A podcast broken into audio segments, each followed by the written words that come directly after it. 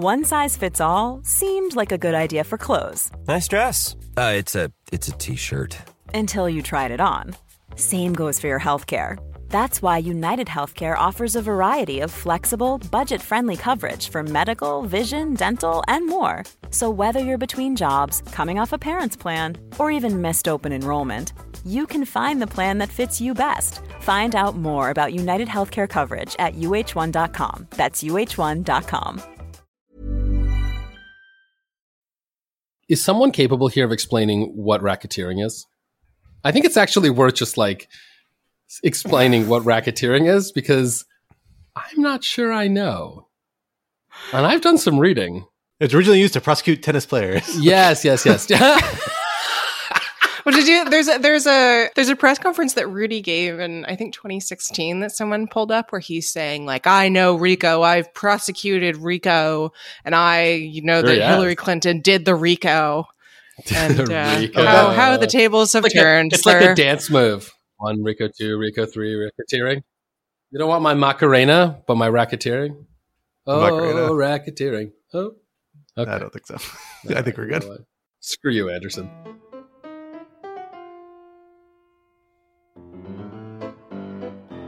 Hello, everyone, and welcome back to Rational Security. I am one of your regular co hosts, Scott R. Anderson, here in the virtual studio with all of my co hosts, including Quinta Jurecic Hello.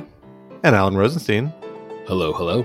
And we are thrilled to be joined once again by our Fulton County et al. correspondent, Anna Bower. Anna, thank you so much for coming back on Rational Security. Glad to be here. Where in the American Southeast are you located currently?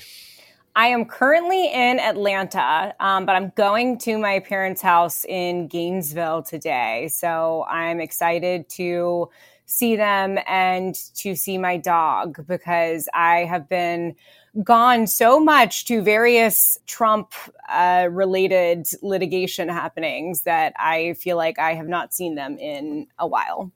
Yeah, I will say, I think if this trial schedule does not interfere with Donald Trump's uh, liberty and freedom, it certainly is interfering with yours, uh, at least if nothing else. And I'm not sure you're going to survive it, but we admire your your stick to itiveness in spite of that risk. Thank you. If if the, we really have like 19 arraignments for these people in the next month, I think that I just might collapse from exhaustion.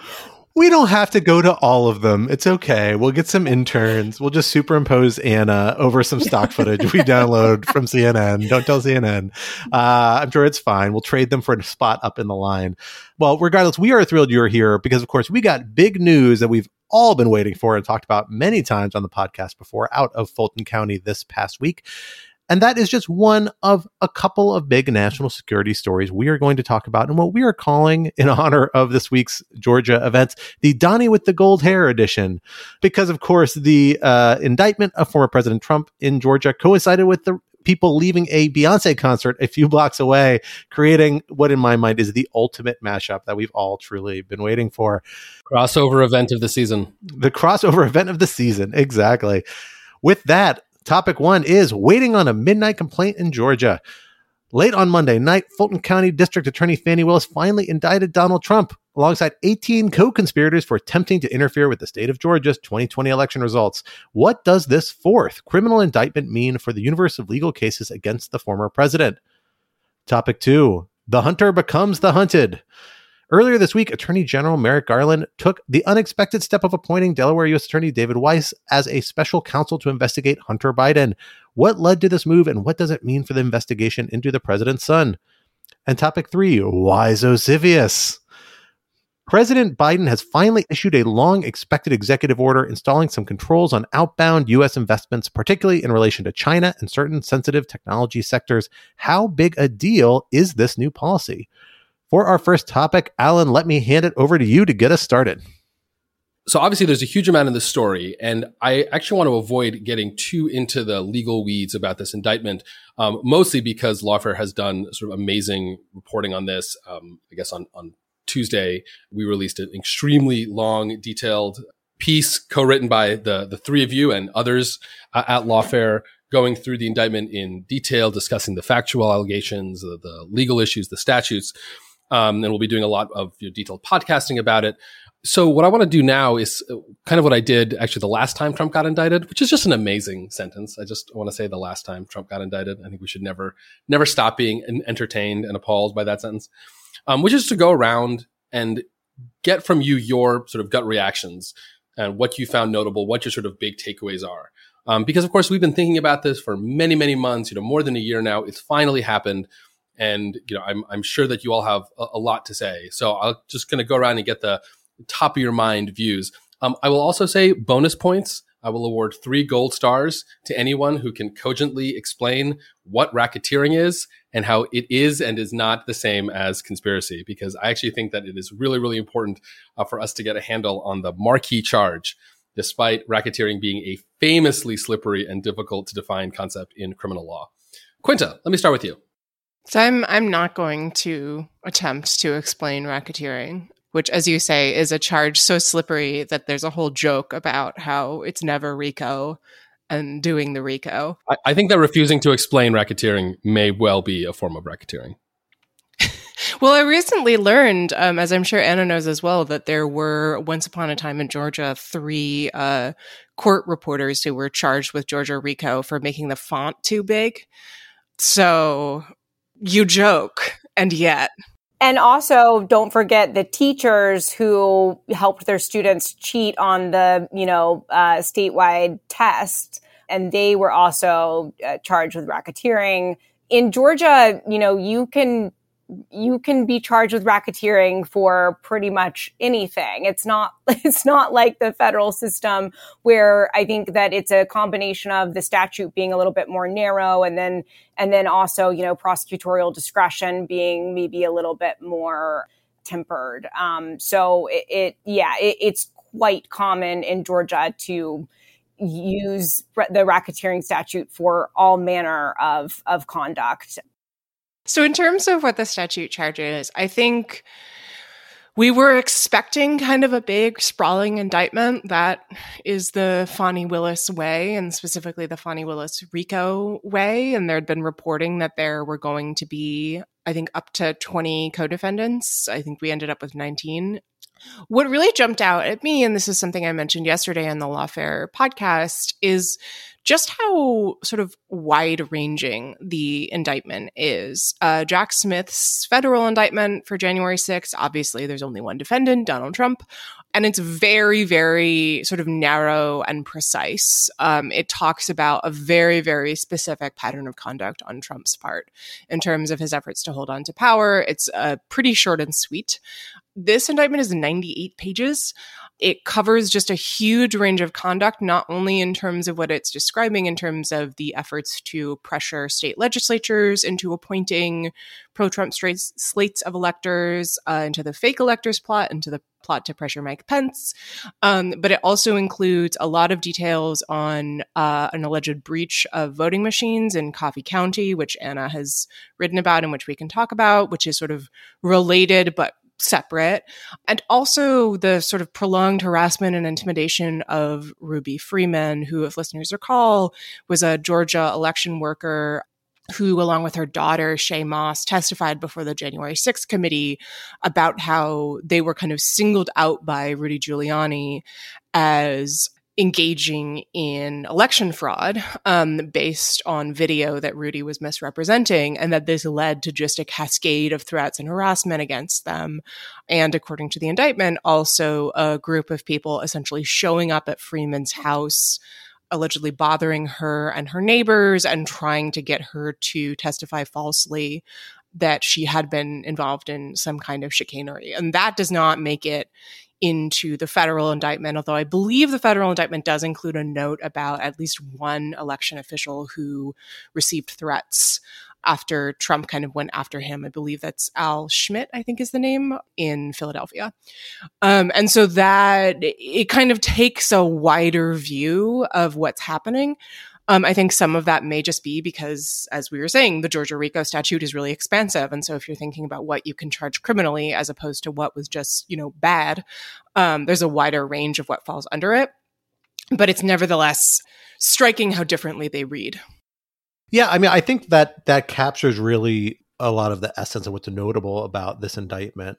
The thing that really struck me is it is kind of the ultimate manifestation of kind of the uh, different approaches that we've seen from the different indictments, right? We have the January 6th indictment, which is essentially three overlapping conspiracies covering all sorts of facts, but really just alleging three crimes, tr- crimes just by Donald Trump. We then have the Mar-a-Lago indictment, which is actually much more specific. Um, a couple of overlapping conspiracies, but kind of small conspiracies between Trump and Nauta and their, their third new new uh, co-defendant. Uh, you know, focusing on just aspects of hiding the documents, really focusing on very specific acts and specific classified documents uh, that were mishandled by former President Trump. You have the New York indictment, which similarly kind of takes a prior what was kind of one unified scheme to hide the payments um, and then brings a number of charges for different individual acts that were part of that scheme um, in a way that's not unusual for state criminal law or criminal law generally, but is a, a, particular strategy strategy to say like all of these acts are individual violations. And then Fani Willis did all of that. she took all of that and crammed it into one indictment where we've got one huge overarching universal RICO conspiracy and then 40 counts of super hyper specific crimes where it gets down to the fact that again one individual is charged for going to Ruby Freeman's neighbor's house one day, and then on a totally separate cr- count of the same criminal charge for going back the next day and knocking on Ruby Freeman's door, right? Two very closely related activities. Nope, each one is considered a separate act. Similar to, and you also see the overlapping conspiracies. So the people involved with the Coffee County scheme that Anna's written uh, about for lawfare, you know, we see are accused of, I think it's six overlapping conspiracies over essentially the same facts. Very small variations about what the overt act is, but essentially overlapping conspiracies.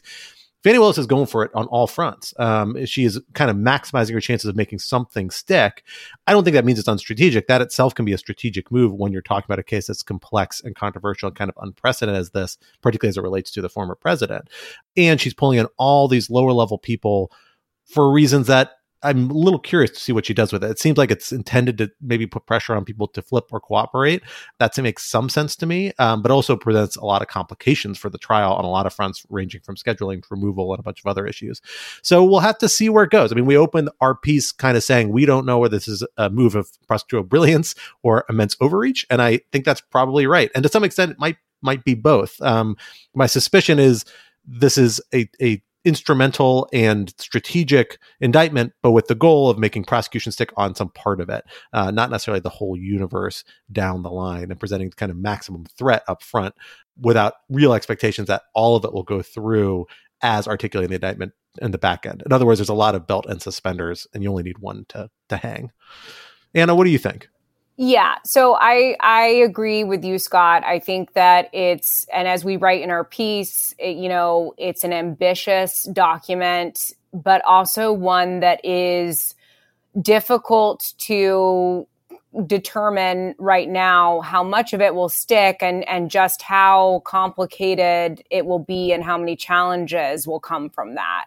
I will say I haven't been able to confirm this, but I, I, suspect that the document was written by John Floyd. He is a RICO specialist in Georgia, who's a quite quite famous um, amongst Georgia RICO specialist, um, insofar as you can be famous amongst Georgia RICO specialists. But um, he kind of wrote the book on the statute, um, and he was hired by Willis to, you know, write RICO cases in, in Fulton County Superior Court. He's been working on this other gang related case uh, for Willis. And then now, you know, he showed up at the press conference alongside her on uh, Monday night and this, the document itself looks very much like other uh, RICO case indictments that he has written that I know he wrote. He worked on the Atlanta Public Schools test cheating RICO case, which is the case I mentioned that involved the the teachers who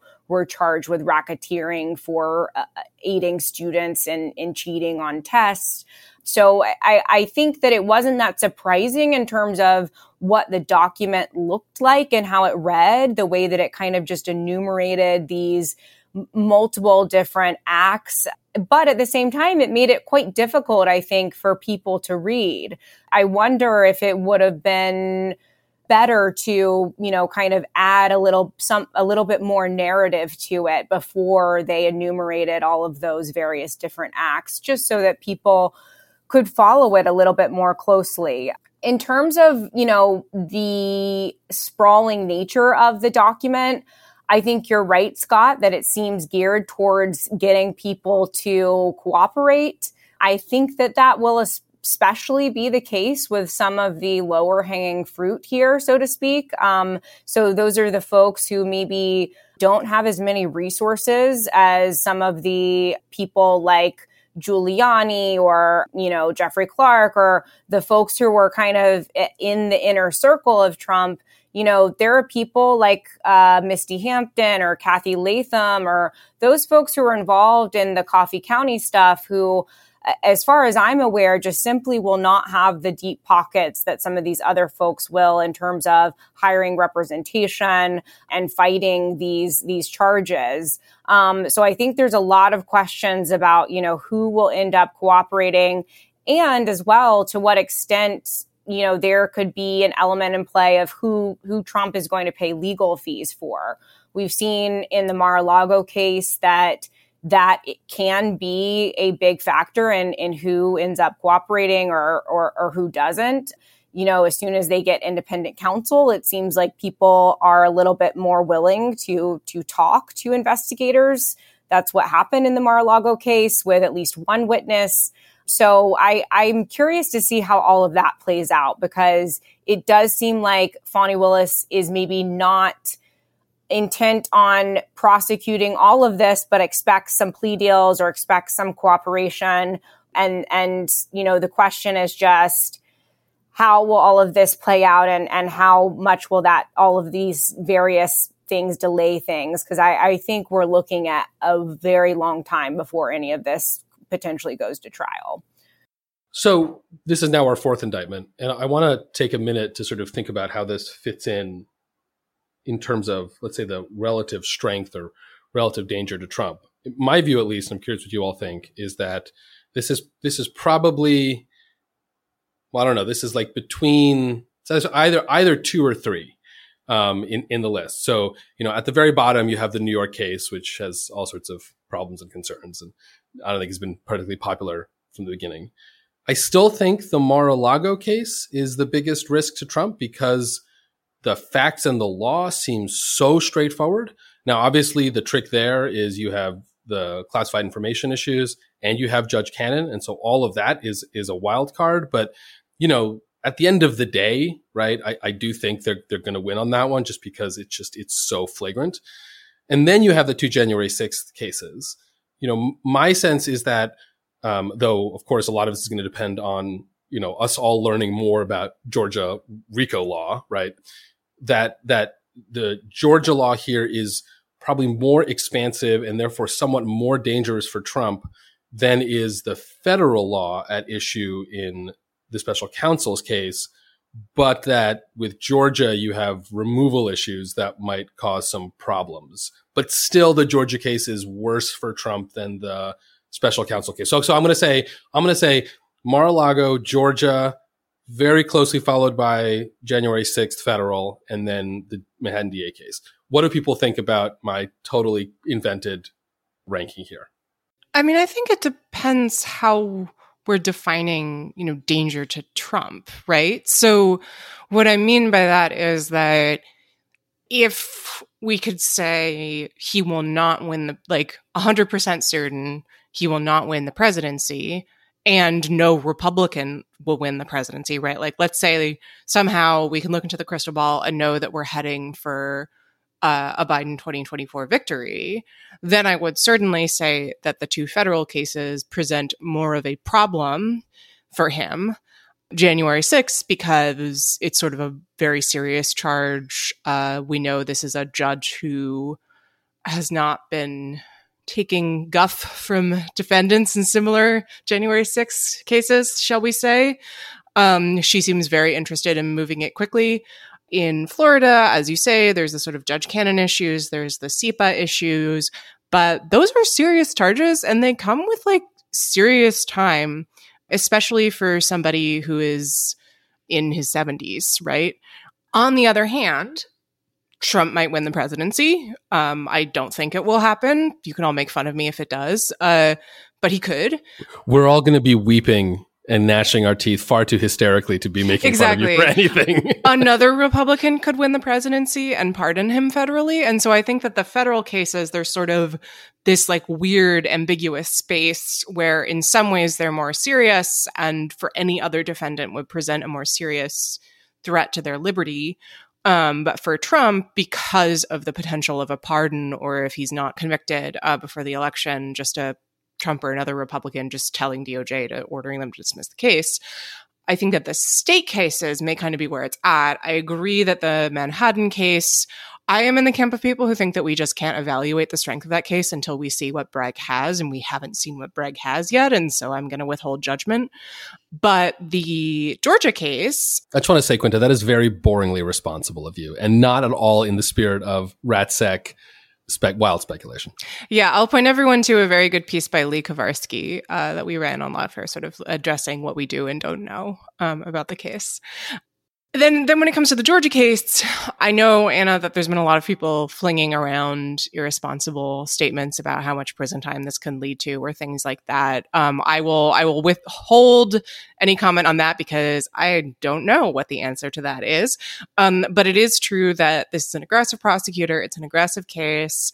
It's obviously a state case, so Trump couldn't be pardoned by a Republican president. And my understanding, Anna, is that Georgia is actually pretty uh, stingy when it comes to the use of pardons, period. And that's not something where the governor can weigh in unilaterally. So even if there were a Georgia governor inclined to grant Trump a pardon, they wouldn't have the power to do so. And so, in that sense, I think the Georgia case, in, in my view, kind of may actually present the most serious uh, legal and political problem for him. Right, and that's right, Quinta. That you know the the pardon board, and it's a board of five people who are independent. You know, they aren't subject to removal by the governor, so they don't have the kind of political pressures that maybe you you might think that they would. Um, I mean, I also would just mention anyway that even if the governor, even if Governor Kemp had the ability to to pardon Trump, I really just I think people don't quite realize how complicated the politics are uh, within the Republican Party in Georgia. Kemp has no love for Trump. You know, many of that Republican Party establishment within the governor's office and the Secretary of State's office a lot of them have been witnesses in the case. They they have you know voiced support for you know Trump facing consequences for his conduct. I I really would be doubtful, even if Kemp did have the ability to pardon Trump, that he that he maybe would. Um, but this pardon board, you know they very rarely grant pardons in in Georgia, and so I I uh, do not think that that they would be uh, inclined to do so for Trump. Um, and maybe that'd be the subject of a later lawfare piece. But Quinta, I think that that is right in terms of you know it really depends on the presidency and who wins the presidency in terms of the threat of, of the various cases. I agree, Alan, that I still think that the Mar-a-Lago case is kind of the most cut and dry. Um, although, you know, as we know, because of the classified information that's involved, you know, it, it might just take some time. Um, and so that really makes it, you know, important to know whether or not Trump might win the presidency. Something that I think is is interesting in the Georgia case is that is not in the federal case is that you know a lot of these like false statements uh, or false swearing charges they actually I, I as I understand it will require you know showing that these people including Trump uh, for for the charges that involve false swearing that they that he knew that those statements were false right? And so i i think that that could be something that is that is different and, and a little bit more tricky than than what is going on in terms of the federal case I think the key only thing I would add to all this, which I agree with, you know, it's hard to rank these things. It depends on a lot of factors we don't know about and what happened in the election and et cetera, et cetera. The one thing I'll say, in, in terms of a pure getting a conviction standpoint, the biggest threat to Donald Trump is from the Mar-a-Lago case, and it's not the classified information charges; it is the obstruction charges and lying charges. They are clean cut.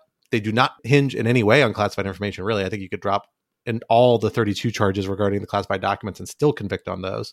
Um, I don't think you'd have to bring in the classified information at all. And they involve several people who seem to be cooperating already with investigators and two co defendants who might feel a lot of pressure to cooperate with, with investigators as the trial proceeds. Um, so that's where I think the clearest legal threat is in terms of a conviction.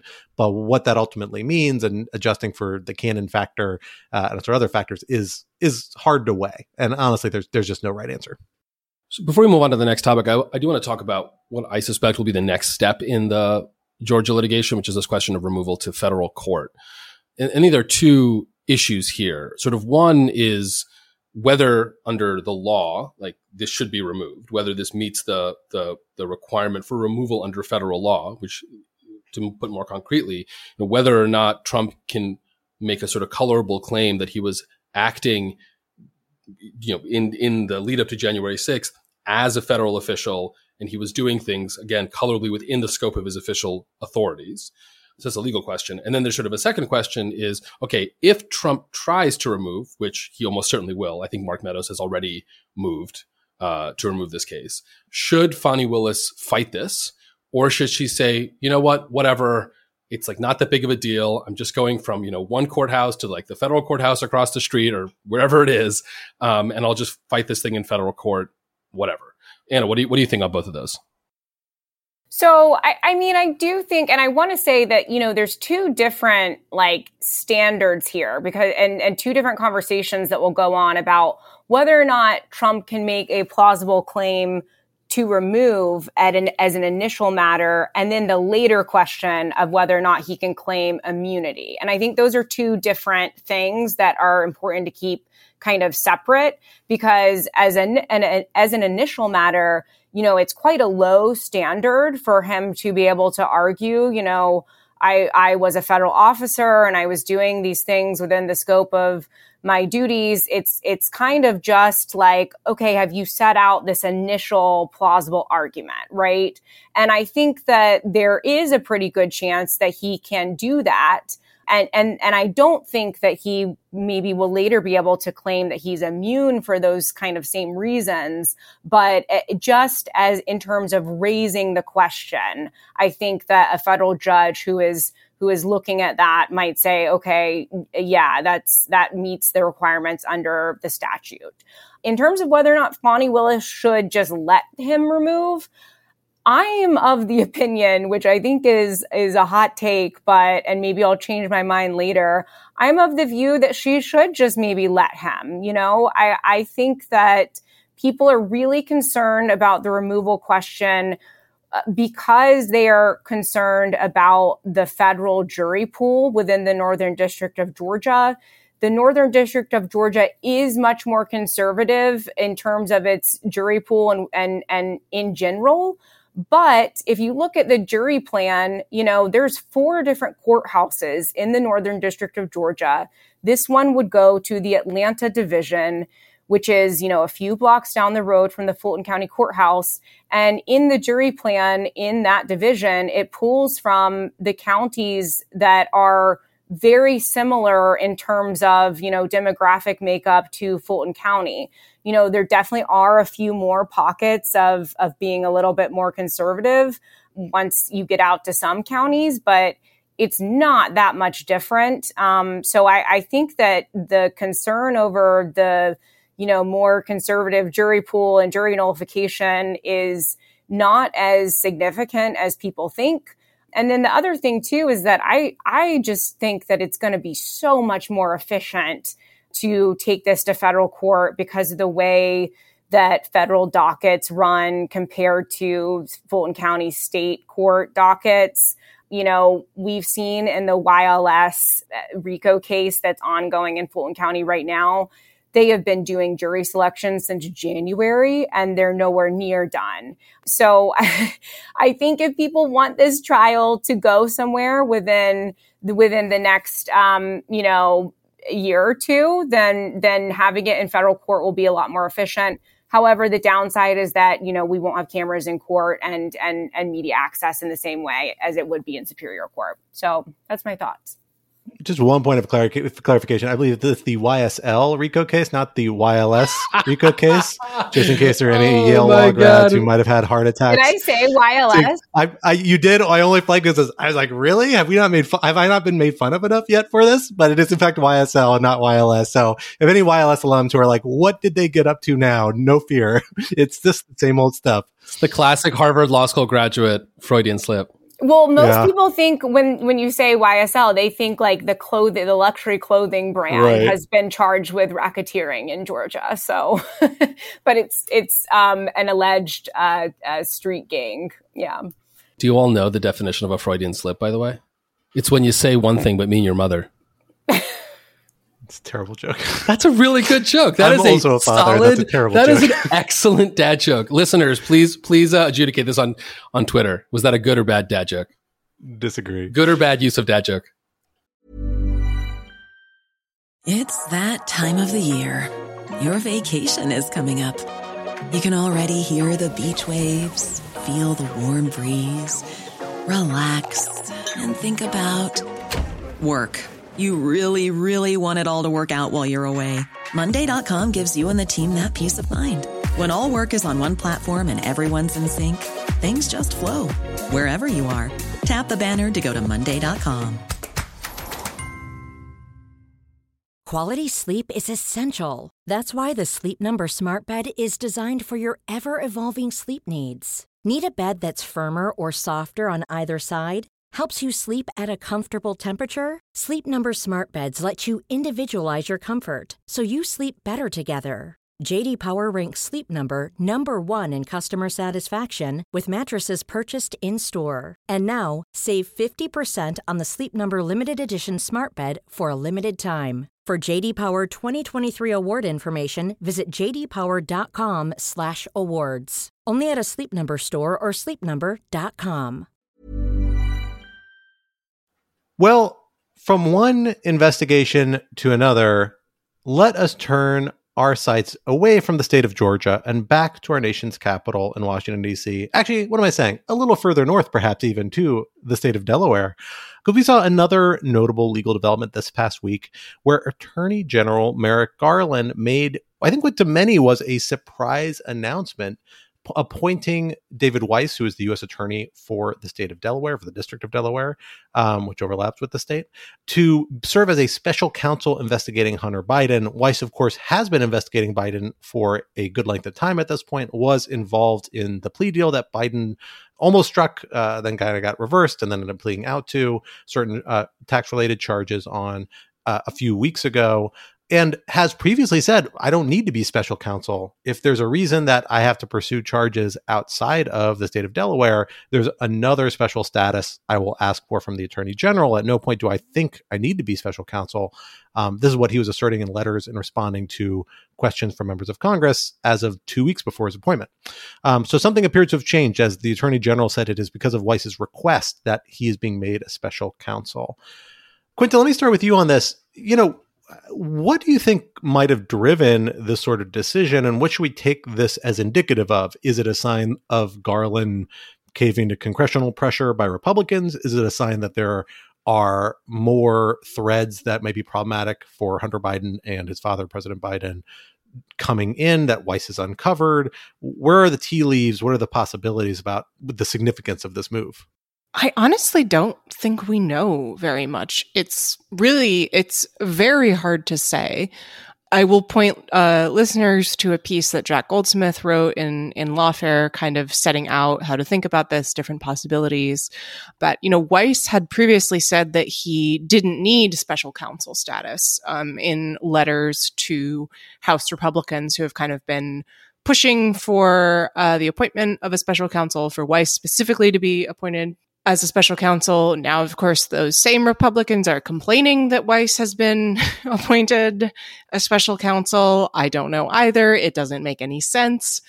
Some of it might have to do, as that suggests, with pressure from Congress. Uh, Jim Jordan certainly has been pretty aggressive in criticizing Weiss for not being sufficiently aggressive in his view. It might also have to do with, as you mentioned, the fact that this plea agreement blew up for sort of confusing reasons that honestly seem to have to do with some kind of bizarre miscommunication between the Justice Department and Biden's legal or Hunter Biden's legal team, excuse me. I did note that uh, one of the lead lawyers on that team is departing. Who knows if that's related? I don't know if this is related. This is real speculation, but I did note that the uh, Fifth Circuit held that the gun charge uh, that is involved is unconstitutional under Bruen, which is a real uh, two buttons meme moment for conservative judges and Republicans um, in terms of do you press the Bruen button or the prosecute Hunter Biden button. So I have no idea if that might have any role to play here, but it is kind of a amusing note and a funny aside and just complicates this additionally. So the long and the short of it is that I have no clue. I do wonder if we are now at a record for special counsels operating at the same time. Um, so we have three. Maybe you can count Jack Smith twice. I don't know. Um, and of course, John Durham recently pieced out.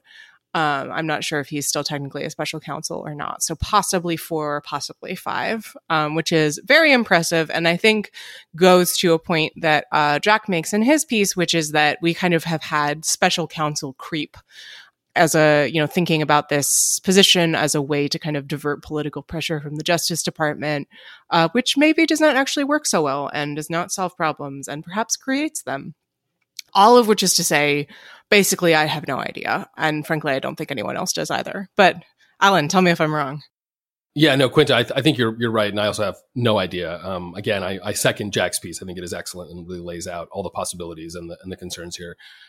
I have to say, I'm left kind of not particularly impressed with how DOJ has handled this. If you needed a special counsel for Hunter Biden, then there should have been a special counsel for Hunter Biden. Like nothing has changed. Um, the fact that this plea agreement blew up and maybe this will go to trial, that's notable, but that doesn't change the underlying question of whether or not a special counsel was appropriate at the beginning. Also, I'm not actually sure that it should be the prosecutor's call whether he is a special counsel or not. I find this whole thing of, oh, I haven't asked to be a special counsel yet, kind of a weird way of thinking about it. You know, if a special counsel, if it is appropriate to provide for the independence that a special counsel purportedly provides, now, bracket whether there is actually meaningful independence here, which is, I think, an increasingly questionable issue, then that's up to the attorney general to decide based on his analysis of the situation. Now, I think from the beginning, I always thought it was very strange that the prosecution of the president's son was not going to be handled with as much independence from potential political interference as one can get within DOJ. I'm not sure why they just didn't start with a special counsel. I mean, it is worth noting that the the Weiss, who's now the special counsel, is a holdover Trump appointee to the U.S. attorney role. So there is like just I know I, am not saying that that's sufficient. I'm just saying that it's not like he was a, a Biden appointed U.S. attorney who was conducting this investigation. No, no, I, I, I, I totally get that. But of course, the, the whole point of the special counsel is not about who appointed you. It's about sort of what independence you have in a day to day, right? And once he held over from the Trump administration, he was just like any other U.S. attorney. You know, to, to me, the the problem here is that what seems to have changed is that the blowing up of the plea agreement and the possibility that this will go to trial creates a bigger political issue out of this. And because it creates a bigger political issue out of this, then Merrick Garland has like one more lever to pull, which is the special counsel lever. But that shouldn't be the role of the special counsel lever, right? The, the special counsel lever shouldn't be the thing you pull when you want to deflect political criticism what you're doing. It should be the thing you pull when you think the proper administration of justice requires additional independence. So why we're changing this now is not entirely clear to me. But of course, the bigger issue is that it's not even clear what role these special counsels are actually playing. I mean, one thing that I, I did not realize until I read Jack's piece and was kind of taken aback is that special counsels recently have actually, it's very weird. They've not exactly been appointed under the special counsel regulations, which require that the special counsel be outside the government. They've been appointed under the attorney general's freestanding authority to appoint lawyers to do things for him. And then when he has done that, both Merrick Garland and then in the past Bill Barr, they have applied and this- Rod Rosenstein. and, and Rod Rosenstein, they have applied parts of the special counsel regulation by reference, which is like fine, probably. I'm actually not convinced how much the outside the government thing necessarily should matter here, but it just shows that like already the special counsel regulation isn't quite working the way it intended. And of course, ultimately, the special counsel regulation has always been a weird thing because ultimately the attorney general is still responsible for all of this. So you have a situation where you're kind of getting the worst of both worlds. You're getting a investigation that probably isn't sufficiently independent of the principles here to assuage even good faith concerns. Forget bad faith concerns.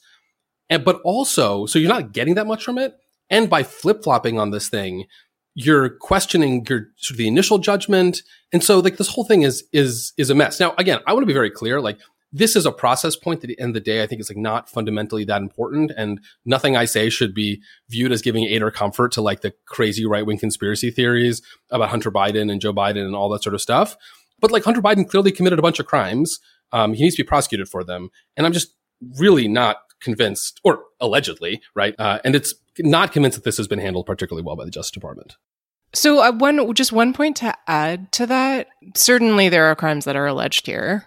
I don't know if I would be quite so strong as to say he needs to be prosecuted for them because one of the sort of strangenesses of this case is that the crimes he is charged with are very often not charged as a matter of prosecutorial discretion, which I think is just, I'm not saying that means that they shouldn't be charged here, but I do think that that kind of adds an additional wrinkle. This came up when the plea deal, which is now off the table, was reported. And there were a lot of Republicans saying it was a sweetheart deal. And then a lot of prosecutors saying it's actually not particularly insofar as normally you wouldn't bother charging such a case. Um, so just flagging that as kind of an additional wrinkle.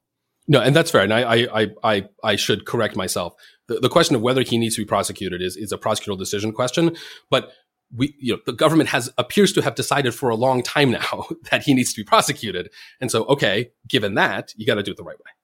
So I don't disagree with either of you on this. I actually want to argue that I think part of the root of the mishandling of this, which I don't think is like an atrocious mishandling, but just maybe not optimal, is probably rooted a little bit in this weird evolution of the use of the special counsel reg that we've seen. Because the original special counsel reg, as lays out, basically gives the AG three options when he's presented with a potential conflict of interest, right? You either can appoint a special counsel, not appoint a special counsel, or you can install a continuing investigation to look at and see whether a special counsel is really warranted or not. And it seems like what's happened here and in a few other recent cases is they've pursued that third route where they've said, hey, we are going to go ahead and begin to look into whether a special counsel is really necessary here. And that inevitably ends up bleeding into the actual investigation, which kind of makes sense, right? I mean, this is what we saw kind of happen with Jack Smith, not with Jack Smith himself, but with the Justice Department investigation, right? You saw an investigation being pursued considerations of potential conflict of interest, in, in, interest playing into that, being evaluated by the Justice Department. When push comes to shove and it's time to actually say, oh, we actually do need a special counsel, it's hard to go ahead and just say, well, now we're going to handle hand this investigation that's already substantially underway over to new hands. In the special counsel's case, uh, I mean Jack Smith, you brought in Jack Smith from the outside. That actually worked, but you kept eh, that's part because you were setting up a big office with lots lots of people who were carried over from the prior investigation. For smaller special counsel operations, I, I suspect, which I, this almost certainly will be, I suspect that's less of an option, and it makes a lot more sense to say, well, let's just bring one of the most senior prosecutors on board and keep them on board to continue this investigation, keep it within the department. But that's exactly what isn't allowed to be done under the regs as written. That's why we see attorney generals keep going to their statutory authority and to appoint these people, calling them special counsels, and then trying to import certain reg parts of the regs about independence, saying these apply, ignoring the fact, frankly, that like that means they don't actually apply as effectively. It weakens the deterrent to political influence because when it's not in a reg, when you're just saying as a matter of order, these rules can apply, the attorney general can change them much more easily, much less visibly to the public. I'm not suggesting that's happening here. Again, this is pretty established DOJ practice, but it strikes me as maybe if the Justice Department were more committed to the original conception of the special counsel as an outside attorney, that would have forced them to make this decision earlier. And that actually might have been better for them in this case and maybe some of these other cases as well. Instead, because appointing a special counsel is seen as a big move, you know, we see them wait, wait, wait, wait longer and longer, where it becomes administratively much harder to actually do the appointment of a complete outside person. And they end up fudging this with these kind of weird half measures or internal people. You know, long story short, I'm not sure the answer actually isn't kind of more special counsels, just more of the original model appointed earlier in the process that insulates them very clearly from political influence and, and let these things kind of play out in you know the black boxes that special counsel's offices usually are until you actually get to some point of resolution. You know this case is problematic but there's a lot of factors as quint has noted that i think suggest this probably is not going to be a really politically hugely politically damaging case for anybody in the biden administration. I think it probably would have been better for the white house if this had been handed to a special counsel early on and there would have been much less space for criticism and frankly all re- congressional republicans would have been able to do is sit and wait for the special counsel to finish their work but that's not the route that was chosen and now we're stuck in this kind of half measure that precisely because of all these ambiguities there's there's a lot that hay people can make about how the justice department has handled this even though again it doesn't appear to be doing anything unusual compared to what it's been doing eh, under prior administrations in similar cases. From one biden to the other. We'll take it.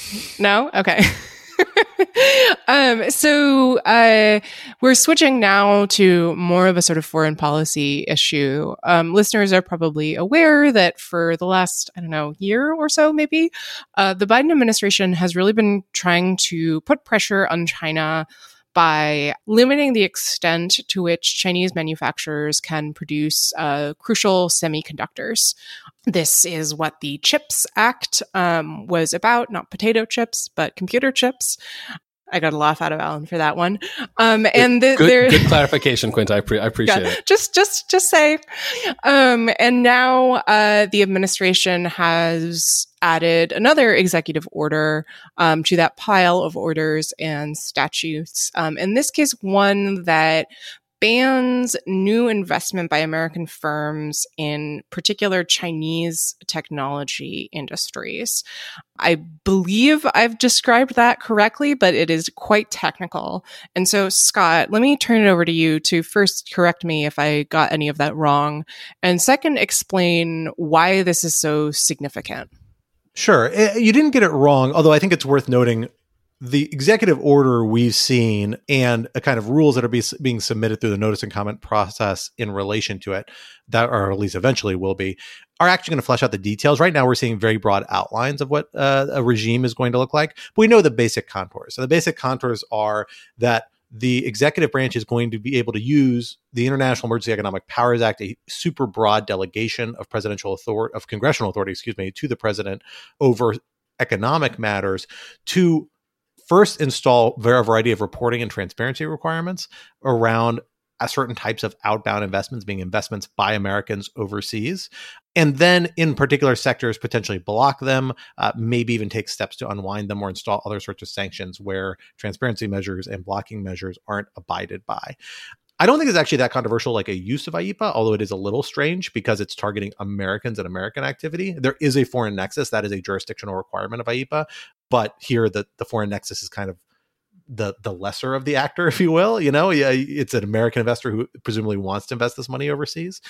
Regardless, I'm not sure it's legal. It's much more of a policy set of questions than a legal set of questions, at least at this stage. I think uh, legally it seems perfectly sound really what they're trying to do is that they're saying, well, for any sort of country that essentially is engaged in a an affirmative policy of trying to match the United States around certain strategic sectors, we're going to limit and force transparency around investment in those strategic sectors.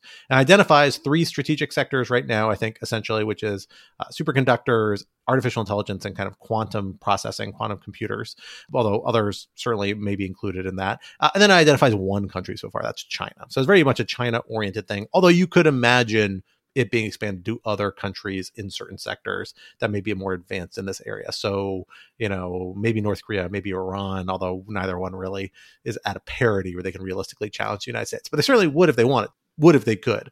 Um, so maybe this will expand uh, at some point in the future. Not many people try and invest in those countries anyway, so it's not that big a deal.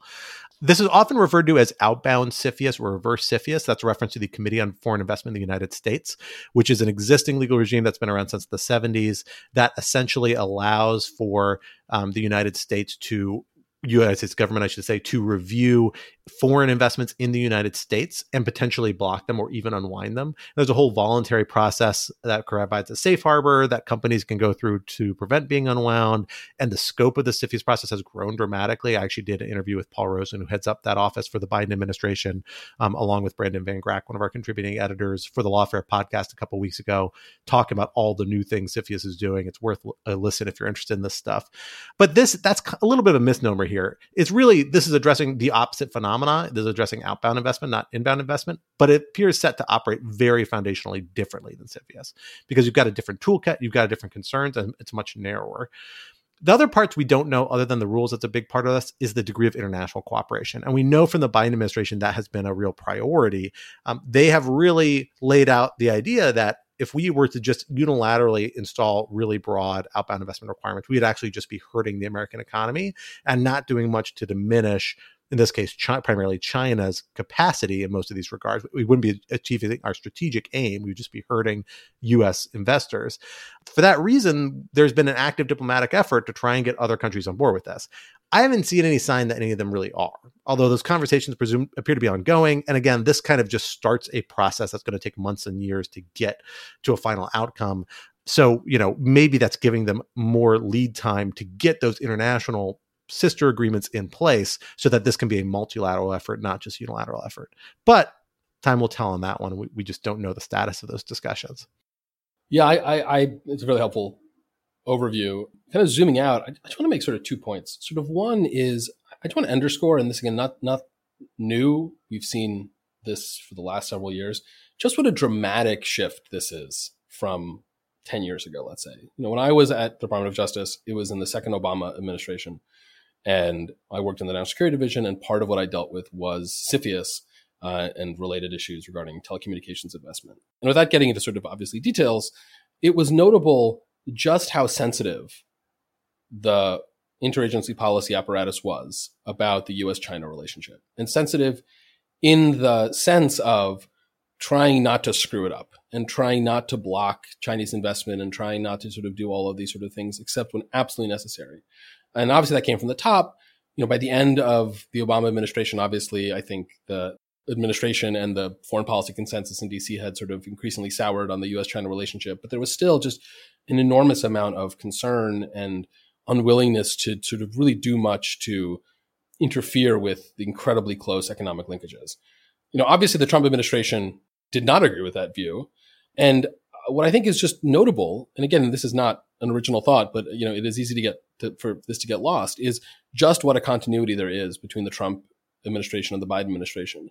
Not necessarily on the tools used, and certainly not on the care and competence in which this strategy is being implemented, but on the view that China cannot be viewed, frankly, as a long-term, forget ally, but even sort of neutral trading partner. Um, now, the Biden administration is I think what the term they use is they're trying to de-risk rather than decouple, which is like mostly a meaningless verbal formulation. I mean, I think what it's trying to get at is the idea that, you know, they're trying to be proportional and limited in the uh, way that they are going to interfere with or, or, or narrow U.S. China economic relations.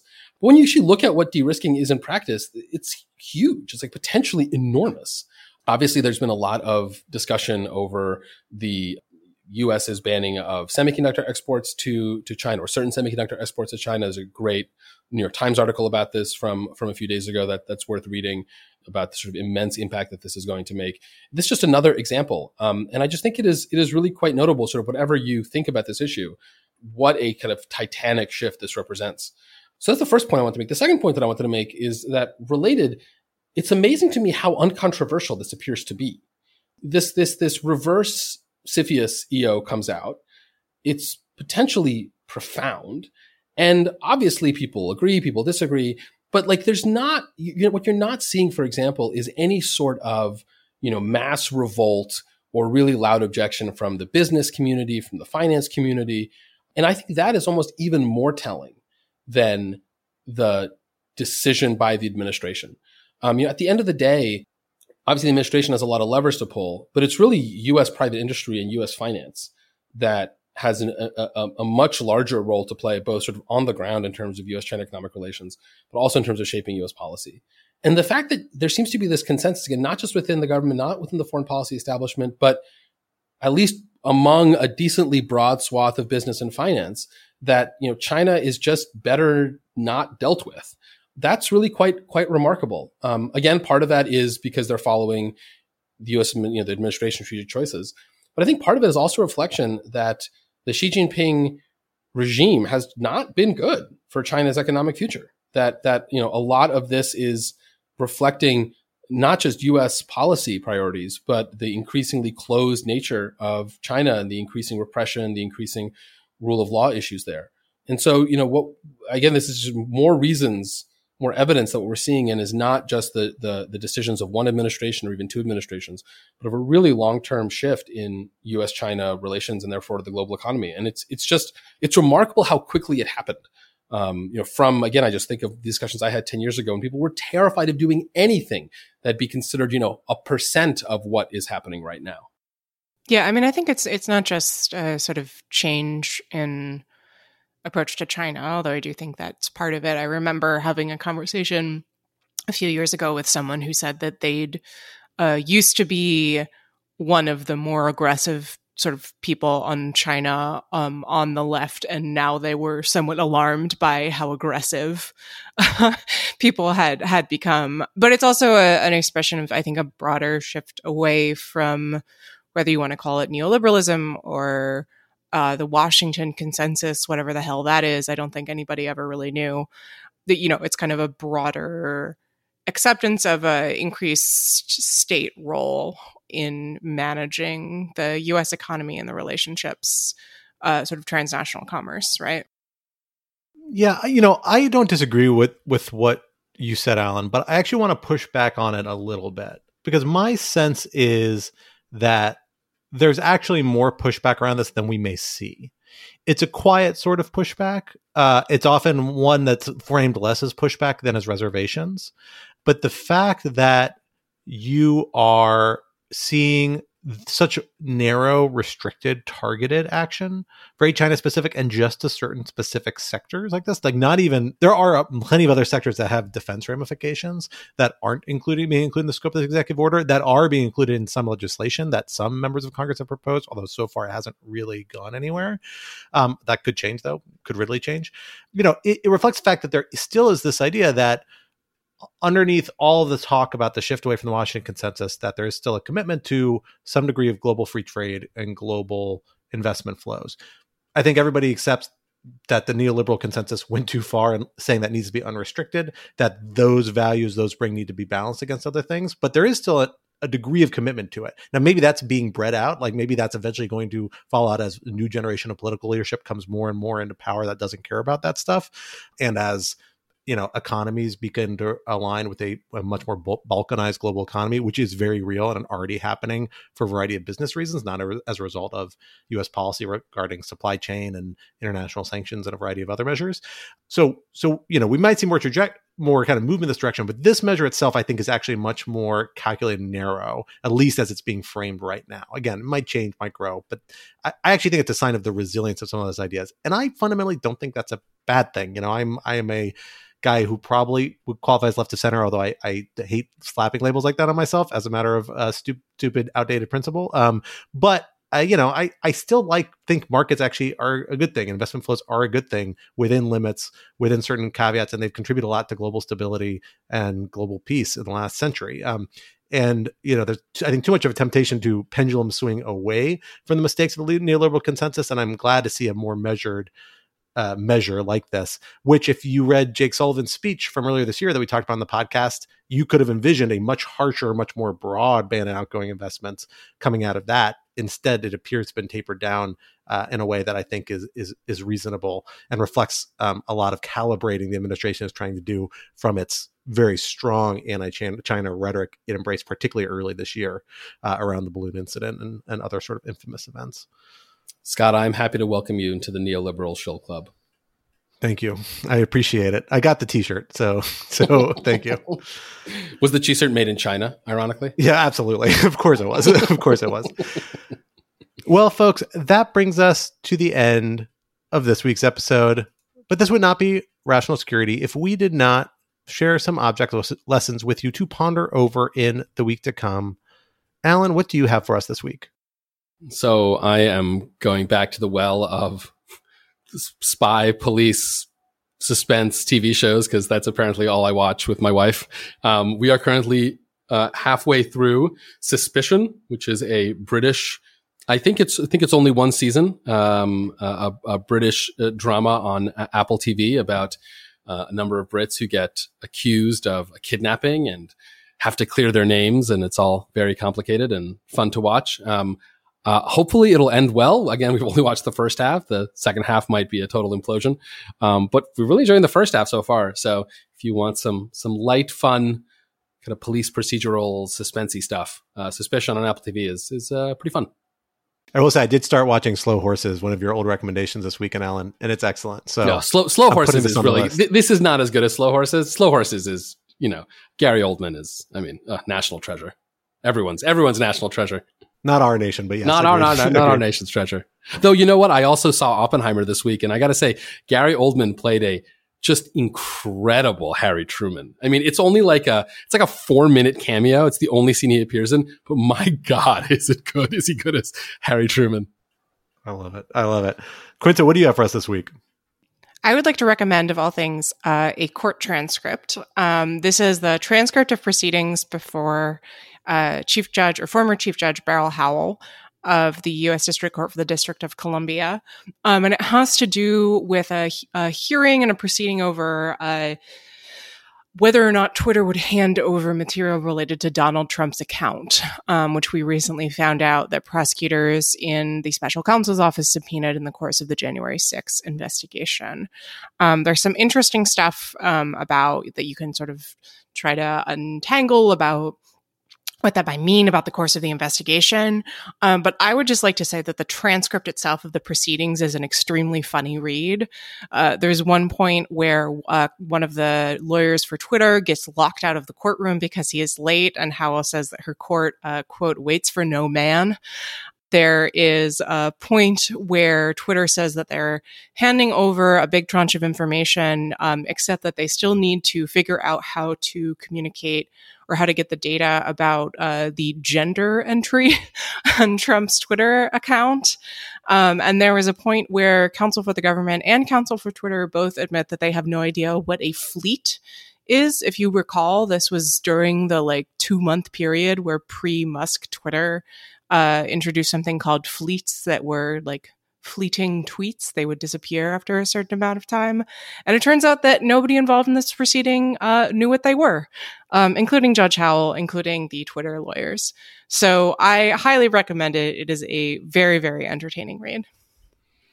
Do you think now they're called flexes?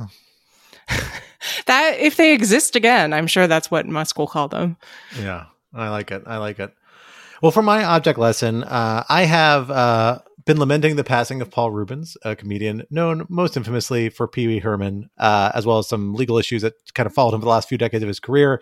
I have a weird personal history with Pee Wee Herman. I suspect I'm the only one of us old enough to to have this history. alan might be, but not quite. I think. I think you're just a little too young. Also, the sentence "I have a weird personal history with Pee Wee Herman" is one of the more dis- distressing things that I've ever heard come it's, out of your mouth. It's totally above board. It's totally above board. Uh, you know, he hosted a Saturday morning like talk show for kids when I was a very young kid. I was probably too. I, I, it was when I was extremely young, so that's why I say I think even you might be too young for this, Alan. That you're one or two years older, younger than I am.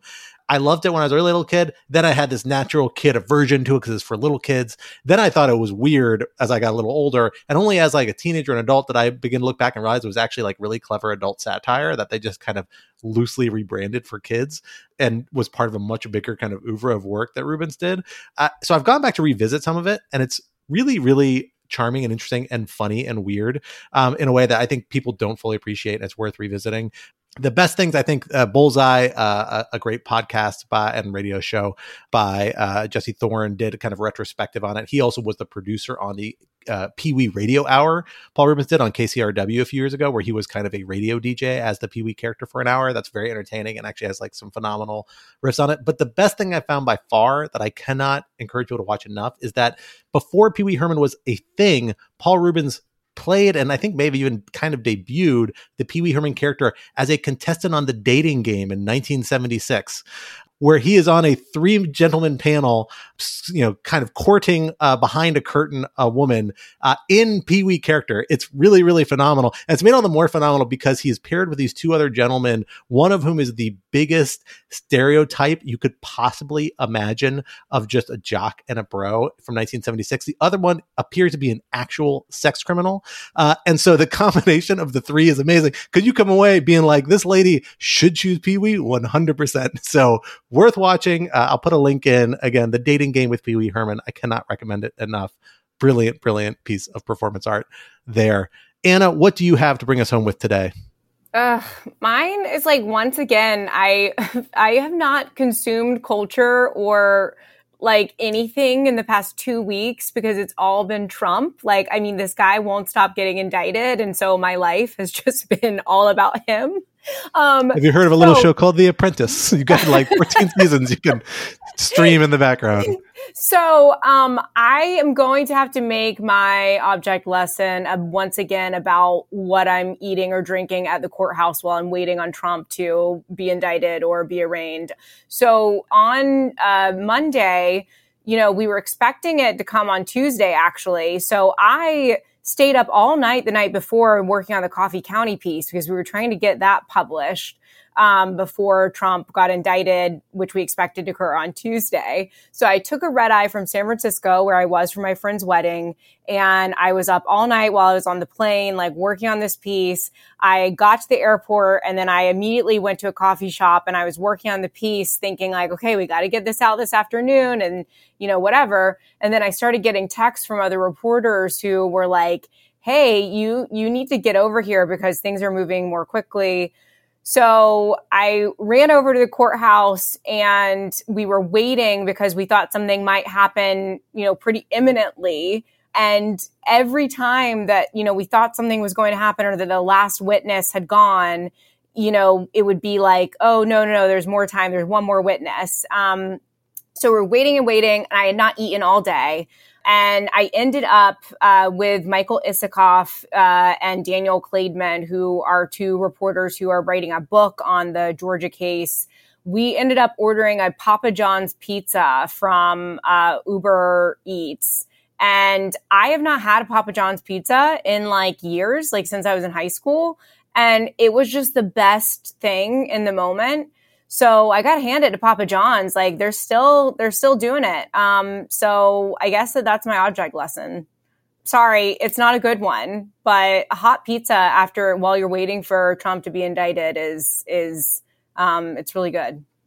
I hey, there's nothing wrong with endorsing pizza. Uh, Papa John's is a special choice. but we'll, we'll take it. That's right. Look, that that garlic dipping sauce forgives all sins. Is what we'll say about Papa John's. If you if you actually wanted me to recommend a good pizza, the the pizza I wanted in Atlanta that is very good pizza is Rosa's, but Rosa's was closed, so we we couldn't get Rosa's. And um, I'm I'm the type who loves pepperoni and pineapple. I know it's a it's a hot take, but I did not suggest that uh, to uh, Michael and Daniel because I knew it was it was going to be controversial. So we just went with pepperoni. I think I think that's okay. You can you know just keep a little can of pineapple on you in the next indictment we get, and you can always just throw it on there. Maybe Plan B. Yeah. well, folks, that brings us to the end of this week's episode. Rational Security is, of course, a production of Lawfare, so be sure to visit us at lawfaremedia.org for our show page, for links to past episodes, for our written work and the written work of other Lawfare contributors, and for information on our other phenomenal podcasts. And be sure to follow us on Twitter, by which I mean, of course, X, at RATL Security, and be sure to leave a rating or review wherever you might be listening. Also, sign up to become a material supporter of Lawfare on Patreon at patreon.com slash lawfare for an ad-free version of this podcast and other special benefits. Our audio engineer and producer this week was Noam Osband of Goat Rodeo, and our music, as always, was performed by Sophia Yan. We are once again edited by the wonderful Jen Patja Howell. On behalf of my co-hosts Alan and Quinta and our special guest Anna Bower, I am Scott R. Anderson, and we will talk to you next week. Until then, goodbye.